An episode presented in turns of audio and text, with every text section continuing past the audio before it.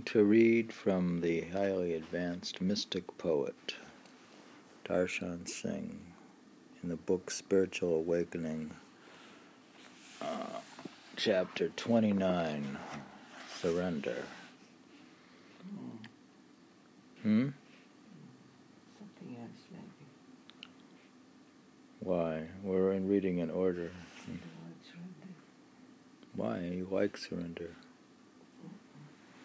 Yeah. In India, there's a fruit known as the ja- jaman. J A M A N. In India, there is a fruit known as the jaman, which is like a black grape in appearance.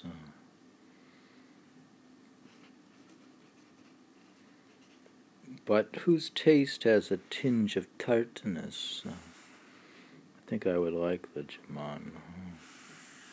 In order to bring out its best flavor and give it a touch of sweetness, we have a process whereby we fill an earthenware pot halfway with the Jamans. We then add some salt Cover the pot and shake it vigorously. When the pot is uncovered and the jamans are placed on a plate, we find some of them look the same as they did before the shaking, but many of them have been split open or crushed. While the taste of each of them is sweeter some of them have been destroyed in the process. Those Jamans which did not withstand the shaking were broken, but those which which accepted the treatment were able to withstand it are enjoyed and cherished for both their beauty and their sweetness. Hmm. It's like a shakedown. Hmm.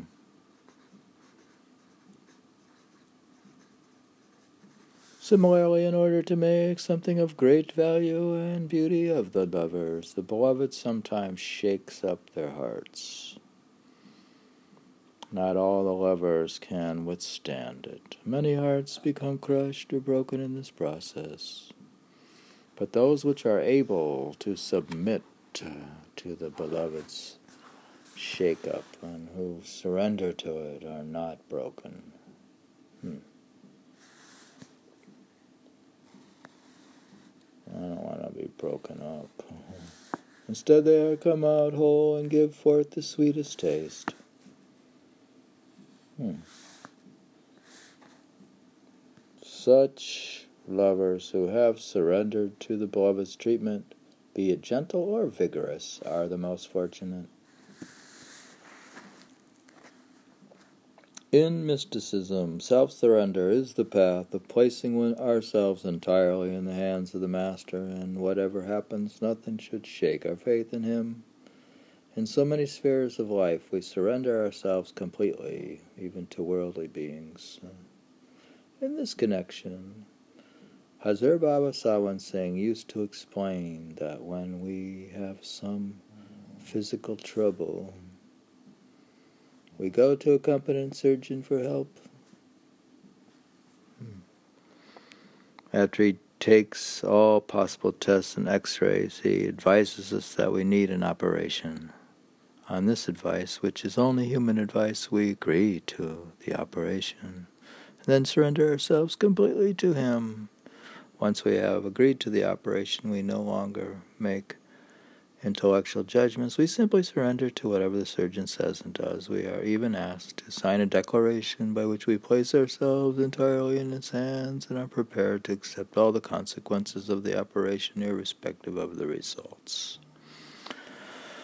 The great Hazur would then say, quote, You place yourself entirely in the hands of an ordinary surgeon, but you do not do so in the case of your master.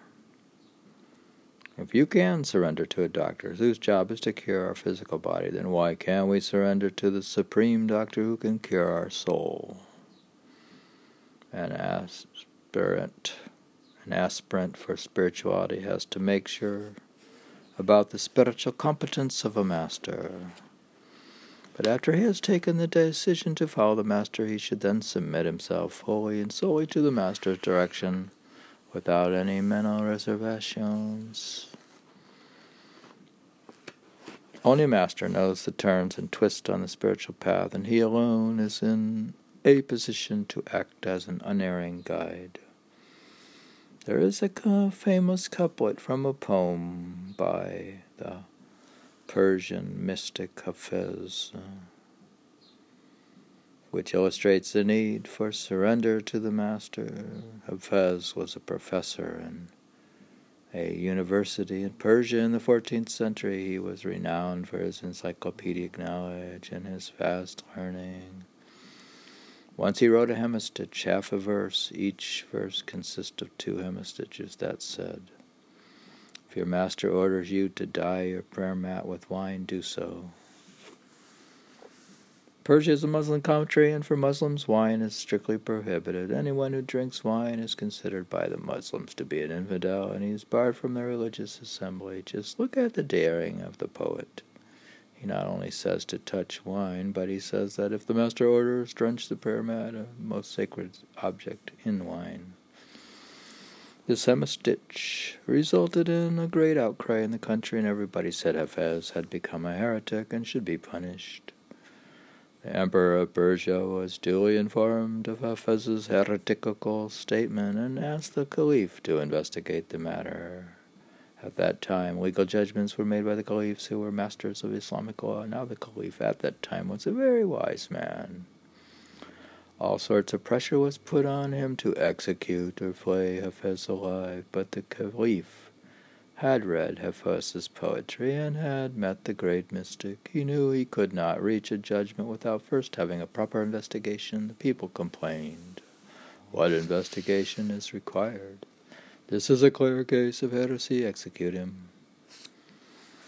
But the caliph withstood all the pressure, went to see Hafiz and said, quote, I understand that you have written this hemistich. If your master orders you to dye, your prayer mat with wine, do so. Not only has it spread like wildfire, it has also produced fire amongst the listeners. I know in my heart of hearts that there must be some sound basis for the couplet, but I am unable to understand it. Will you kindly clarify it for my sake?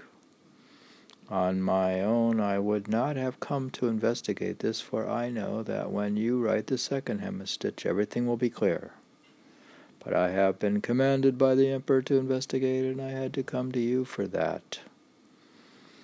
Hafiz said, I have another mystic friend, quote, I have another mystic friend who lives on a hillock some distance off. First go to him and do what he says, and then when you return to me, I will explain the meaning of what I have written. The caliph began having doubts and thought, quote, This man has not explained anything. Had this been a clear cut matter, he could have explained the couplet straight away. But since he has not explained it to me, there must be something fishy about it. Nevertheless, he was happy that Hafiz had at least acknowledged having written the controversial hemistich as he was traveling to see the mystic who was a friend of Hafiz's, he was thinking, quote, Hafiz is a man with such a clear, crystal clear mind, and his poetry is the finest. But he is not able to reply to me. By sending me to his friend, he probably wanted to gain time to make up some story to justify what he had written. Upon reaching the other mystic, the caliph related the whole story. He then said, my friend Hafiz has said that I should come to you first and follow your instructions. Then he said he would expound the true meaning of the hemistich. The second mystic said in a rather carefree manner, quote, All right, we will talk about it later, unquote. Then he told the caliph to go to the house of a certain prostitute who lived on a certain street in a nearby town. The caliph got a shock of his life and thought, quote, What sort of mystics are these? One says to dye your prayer mat in wine, and the other says, Go to a prostitute. One outdoes the other at this dirty game. But since the Caliph was under orders from the Emperor, he had to carry out the investigation. There was no way out. As he proceeded on his way, he was deeply troubled, and his mind was filled with terrible thoughts. He was giving a mental beating to these mystics, calling them heretics, immoral people, immoral people, and whatever else came to his mind. When he reached the residence of the prostitute, he was seated in a reception room. While he waited, an attendant of the house came and served him food. By now the caliph regretted having come at all. He started shivering in his shoes, thinking, quote, I am in such a disreputable place. If somebody sees me here, he will say, Look at this caliph, what a thing he is visiting. In a short while, a young damsel entered his room. He noticed that the girl, who was dressed in fine clothes, was perspiring from head to foot, trembling and shaking. Quote, this is not the behavior we normally connect with a prostitute, he thought. Quote, they usually come in either dancing or their own coquettish, coquettish manner to enrapture and entice the heart of the visitor. This set him thinking. The girl walked forward, halting at every step and trembling more and more. Sensing how nervous she was, he said, Don't worry, quote, Don't worry, I'm not going to touch you, but tell me, how is it that you are in such a plight? The girl said, Sir, I am the daughter of a respectable man. When I was very young, robbers came and plundered our street and carried me along with them. They told me to they sold me to the owner of this house, and, be, and because the prostitute you have come to see is away today to be with the nobleman, I've been pushed down here to take her place. So far, by the grace of God, I have led a chaste life. I know from the training which I received in my parents' home and from my own conscience that this is not the right path, but I would rather die than enter this lane of sin. The caliph was filled with sympathy as he remembered that some years back there had been a robbery in his own house, and his young daughter had been carried away by the bandits. Becoming more inquisitive, he asked, quote, Can you tell me about the town in which you were living? Girl said, I am not very clear about it, but the name was something like. To the shock of the caliph, it sounded like the name of his own town. Then he further asked, Can you tell me the name of the street in which you live? She again, depending on her memory, said, quote, I am not very clear, but it was something like. And it resembled the name of his own street. Finally, he asked, Do you remember the name of your father? And again she replied in the same way, Sir, I do not recollect exactly, but it was something like. At that, the caliph burst into tears as he realized that this was his daughter, and he fell on his knees and said, quote, I am all grateful to God Almighty that He has sent me here to save your honor.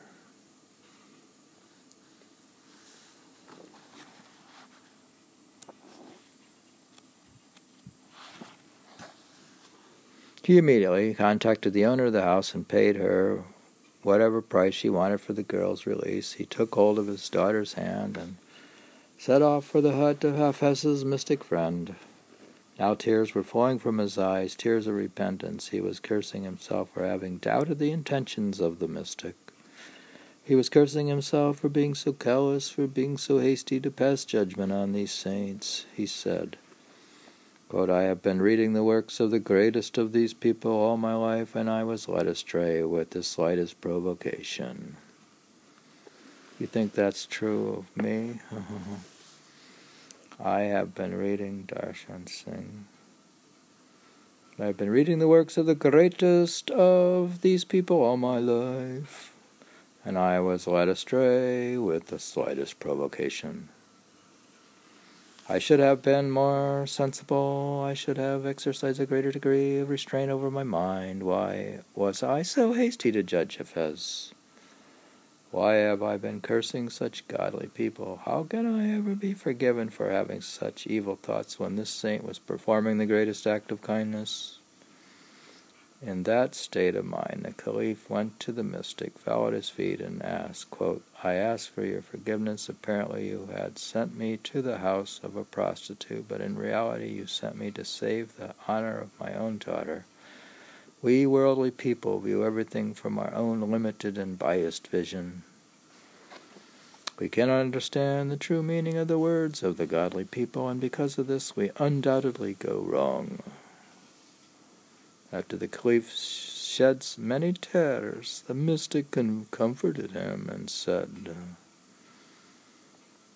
It is all right. But the caliph said, Sir, it is not all right. I hurled so many abuses on you. I have I had so many doubts about you. I don't, don't know how God is going to forgive me. The great mystic told him, My dear friend, none of your abuses or bad thoughts have been hurled maliciously, but they were only due to your lack of right understanding. You have my blessings now. Forget all about this event. Suddenly remembering his original assignment, he asked, quote, What about that hemistich?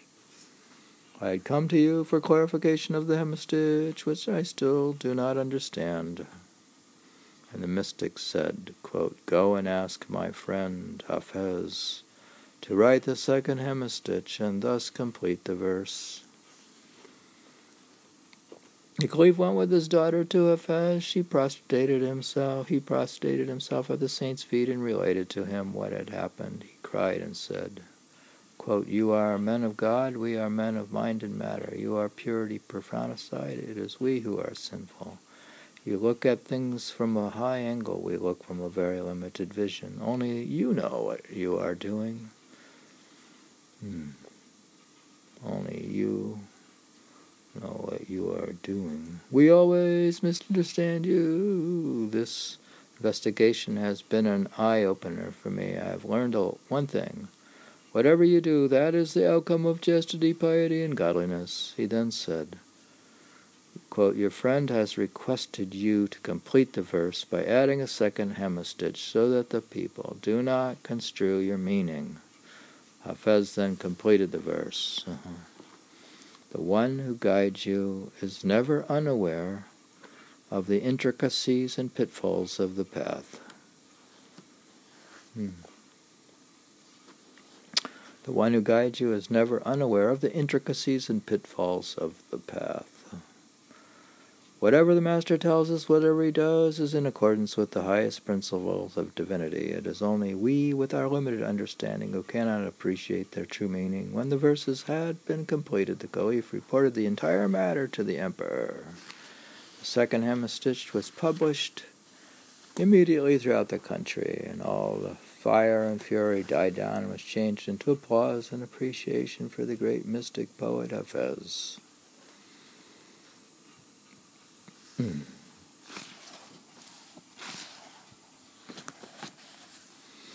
This is the path of self surrender. If the Master asked us to dye our prayer mat in wine, we should dye it with wine without asking how or why. But we can only do this when we are fully convinced that our eternal beloved, our Master, our spiritual mentor, is the Word made flesh, that he has become one with the power of God and is in fact God personified.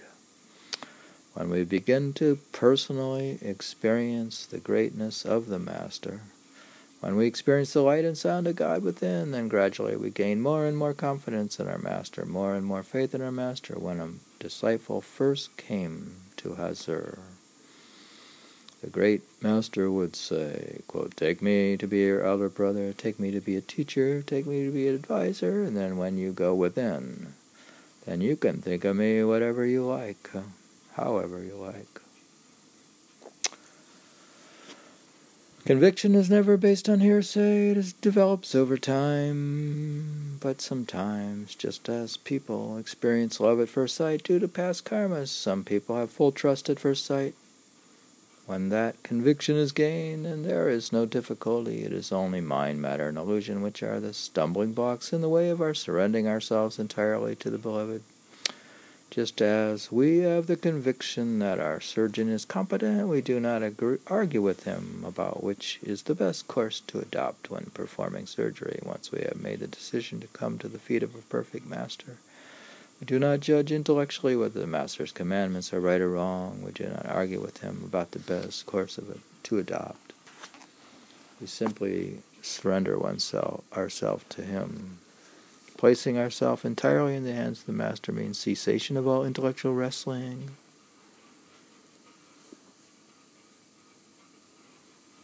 Surrender implies that we have to carry out His commandments without applying the touchstone of our limited intellect.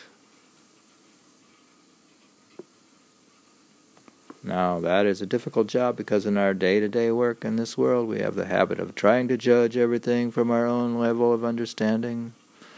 It is easy to profess that we have surrendered ourselves to the Master, but in reality, we find that our intellect and our mind are always putting forward some flimsy excuse.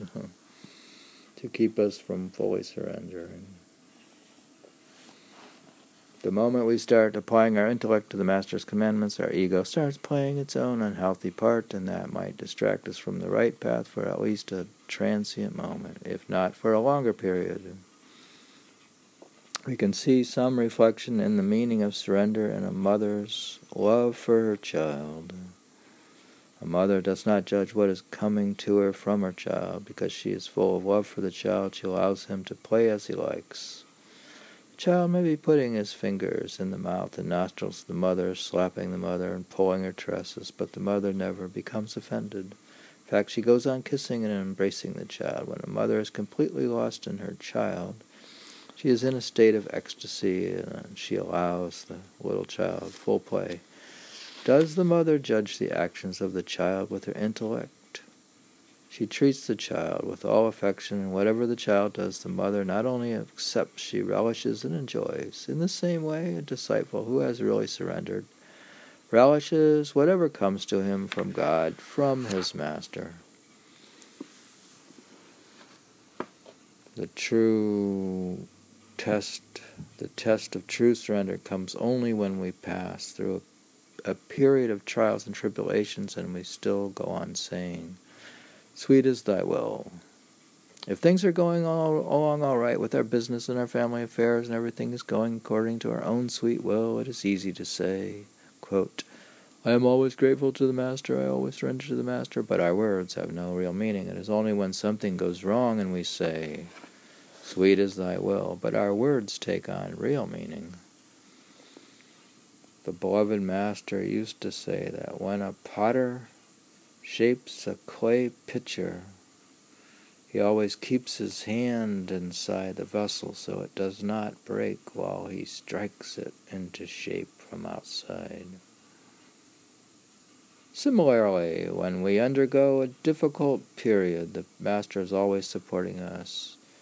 If by chance we pass through a period of poverty or ill health or, our public image is soiled. Uh, we should continue to have full faith in God and the Master. Generally, we only have faith when things go right. And the moment we experience some setback, we start feeling the Master is not competent. And we complain, quote, Master has not saved me from this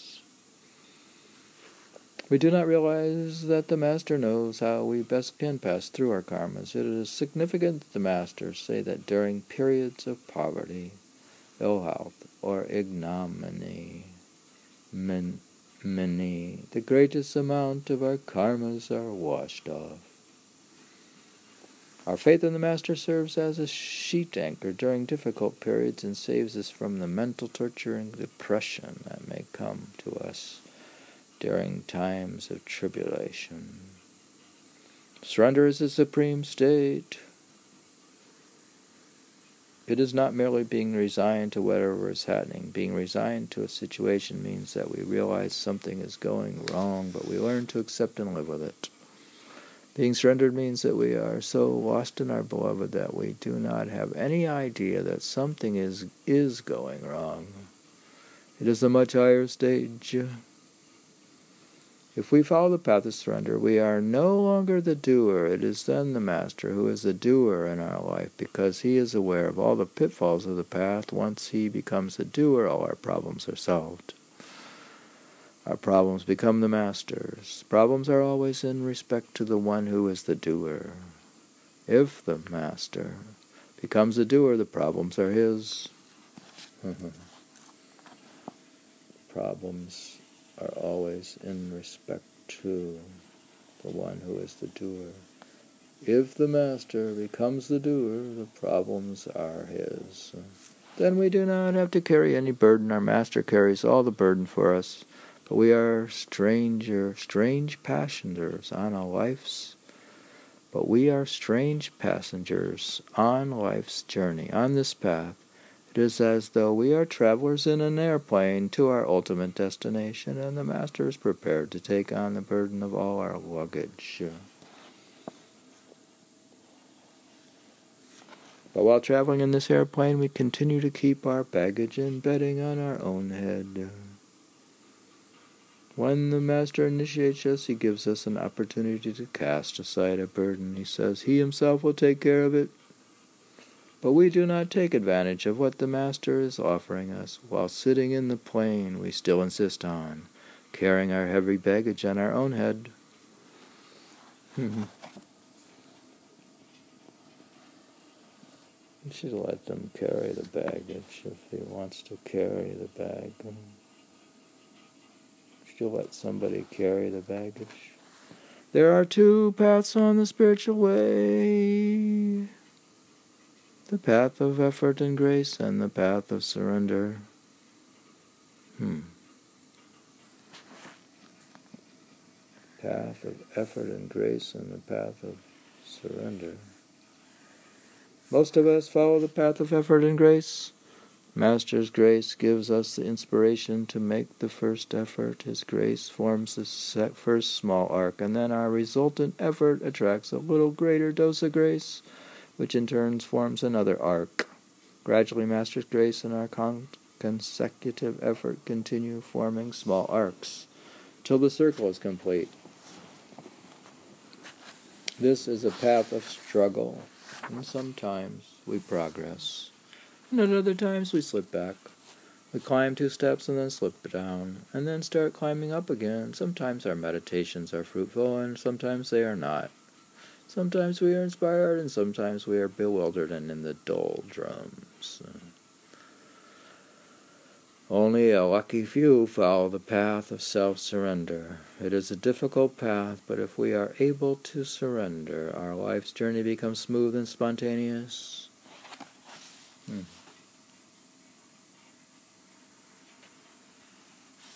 But generally, we first try hard to make progress by our own efforts, and only after breaking our shins do we come to the stage of self surrender. Ultimately, to reach our final goal, we have, will have to surrender. Uh, there is no way out. Sooner or later, we all must come to that stage. It is just a question of whether we take a long time or come to it straight away if we succeed in surrendering ourselves completely to the Master, then the spiritual path becomes simple, and we bypass many a circuitous, circuitous route. Under the Master's guidance, we travel by the shortest route. We reach our destination in the shortest possible time. And in the safest possible way. And there is then no question of any skid, skidding on the path or of slipping into reverse gear. Once we have surrendered, we have won the game of love. We become the beloveds, and the beloved becomes ours. Seems I actually read this in 2016. Huh? I don't know. Now we read it again. April 23rd, 2020. Hmm. Hmm. Prior, really, previously read January 31, 2016. hmm. That's a good one. We are reading from the book Spiritual Awakening by Darshan Singh, chapter uh, chapter 29, called Surrender.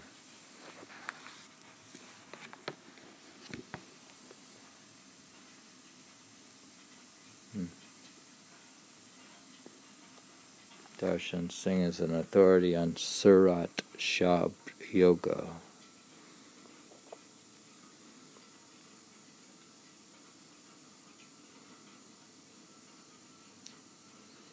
He's an Urdu mystic poet.